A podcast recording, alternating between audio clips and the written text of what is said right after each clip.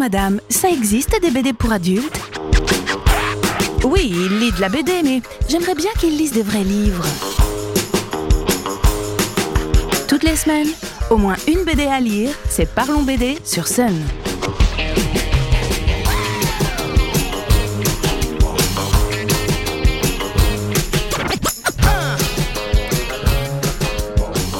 Salut les BD-philes Aujourd'hui, place à une belle histoire d'amour entre moi et une série, Torgal.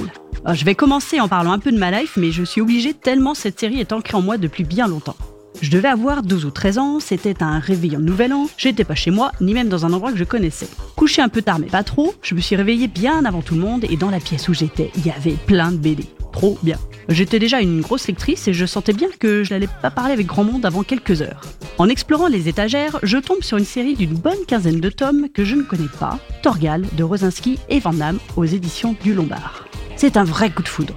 Bon, à l'époque, je me gavais de séries telles que Yakari, Black et Mortimer, Tintin, les Schtroumpfs ou Alix. Mon père étant fan de BD, il y en avait pas mal à la maison.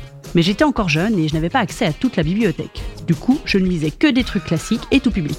J'ai immédiatement aimé l'univers de Torgal. J'avais besoin de fantastique dans mes lectures et là j'étais servi. Torgal, qu'est-ce que c'est? C'est une série d'heroic fantasy qui se passe donc dans un univers moyenâgeux teinté de fantastique. Les auteurs ont choisi de cibler le peuple viking et sa mythologie nordique. Torgal habite un village viking, enfin, habite est un grand mot, on va dire qu'il est toléré par les habitants. Certains l'appellent le bâtard, tout simplement parce qu'il a été trouvé en pleine mer lors d'une expédition dans une curieuse embarcation. Mer et tempête évoquant les dieux Thor et Aegir, son père adoptif, Leif, le baptise donc Torgal à Ergisson.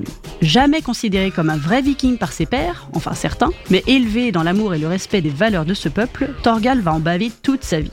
Et comme il est fort, valeureux, courageux, beau et altruiste, il s'attire quotidiennement des avec les habitants. Comme si ça ne suffisait pas, notre héros va aussi se prendre la colère de certaines divinités sur la tronche, divinités qui ne supportent pas ce mystérieux humain apparu sur Terre sans être inscrit sur la ligne du destin. C'est que justement, Torgal a un destin bien particulier, qu'on découvre notamment dans l'album L'Enfant des Étoiles. Et si quelques dieux s'en offusquent, d'autres vont au contraire lui apporter aide et protection dans ses aventures. Bref, un savant mélange de fantaisie, de mythologie, de quête et de découverte des peuples scandinaves, servi par un dessin réaliste majestueux.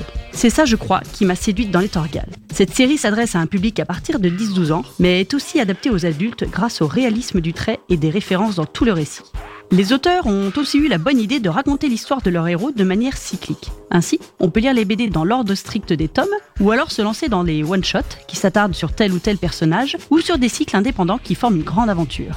Bien sûr, la vie de Torgal évolue tout le long de la série, il trouve l'amour, fonde une famille, et à chaque fois qu'il essaie de se poser, voit son destin particulier le rattraper. Après, peu importe de lire un cycle où Torgal est papa d'un enfant ou tout juste enfin autorisé à vivre avec son grand amour Aricia, on peut comprendre les histoires sans savoir ce qui s'est passé avant. Et ça, pour une série de 39 tomes, c'est balèze.